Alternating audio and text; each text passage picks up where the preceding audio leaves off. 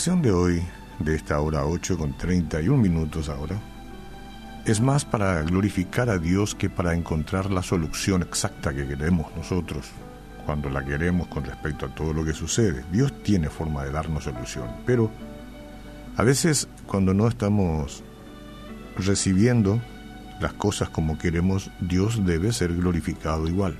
Jehová con sabiduría fundó la tierra y afirmó los cielos con inteligencia, dice el Proverbio 3.19. No vale de nada querer entender la vida y sus complicados meandros. Cuanto más la ciencia aumenta y hace nuevos descubrimientos, más confundida queda la criatura. El mundo está confundido. La ciencia acaba de descubrir que si tú pudieses contar las células de tu cuerpo, verías que la mayor parte de ellas son microbios. Pululan por todo el cuerpo, en los ojos, en la boca, en la nariz, en los oídos y en el cabello. Microbios. Los tenemos.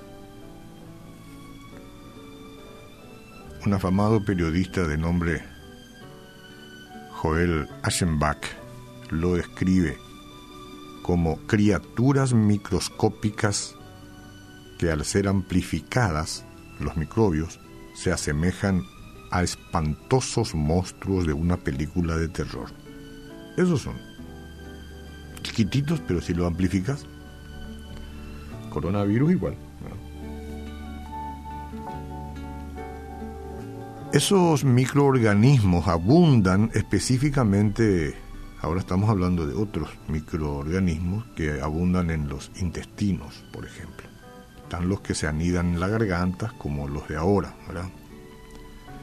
Pero esos, o sea, aquellos, en los intestinos donde se encuentran de a millones, y nosotros no lo vemos. ¿Cómo es posible vivir así? Pero vivimos y somos considerados por la misma ciencia como criaturas sanas. Tenemos esos microbios, convivimos, cohabitan y somos considerados como criaturas sanas. Ah, sí, tiene algunos microbios, pero está bien.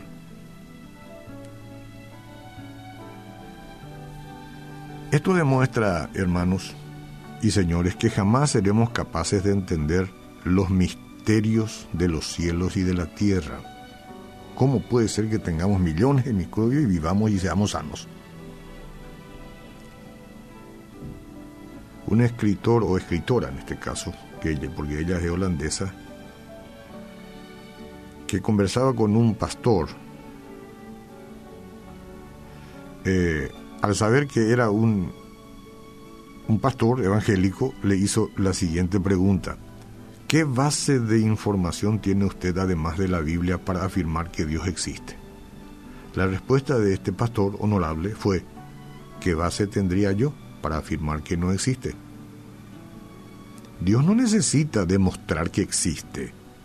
Podemos verlo a través de toda su obra, la creación, complicada y misteriosa, como ese asunto de los microbios en nuestro cuerpo. El que necesita probar por detrás de toda esta maravilla, no existe un Dios creador, es aquel que no cree en Dios. Ese es el que necesita comprobar que no existe un Dios creador. Dios no necesita comprobar que Él existe. Aceptar que Jehová con sabiduría fundó la tierra es imprescindible para una vida sana, saludable y equilibrada, ahora, a pesar de todas las amenazas.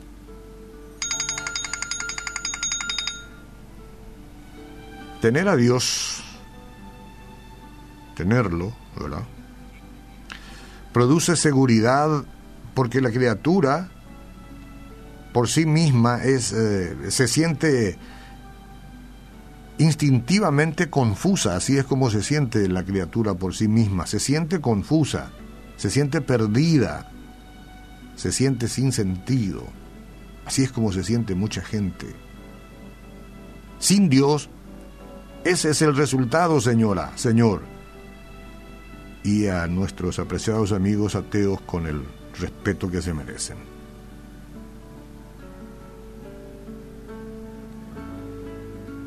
Sin Dios no hay seguridad.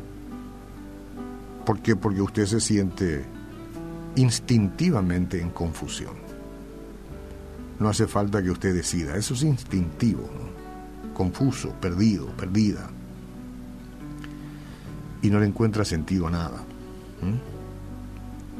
Se parece a un barco sin control en alta mar. Es incapaz de comprenderse a sí misma como persona y deambula buscando un sentido para la existencia.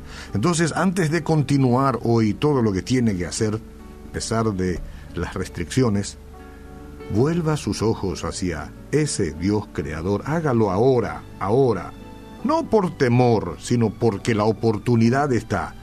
Si millones de microbios no son capaces de destruir el cuerpo, ¿cómo crees tú que el virus del pecado podría destruir tu alma? No olvides que Jehová con sabiduría fundó la tierra, afirmó los cielos, con inteligencia, asóciese a Él, hágalo por medio de Jesucristo. Pida perdón por su incredulidad, por sus pecados, recíbalo y que su sangre bendita derramada en la cruz lo lave y haga de usted una nueva criatura. Asuma un compromiso.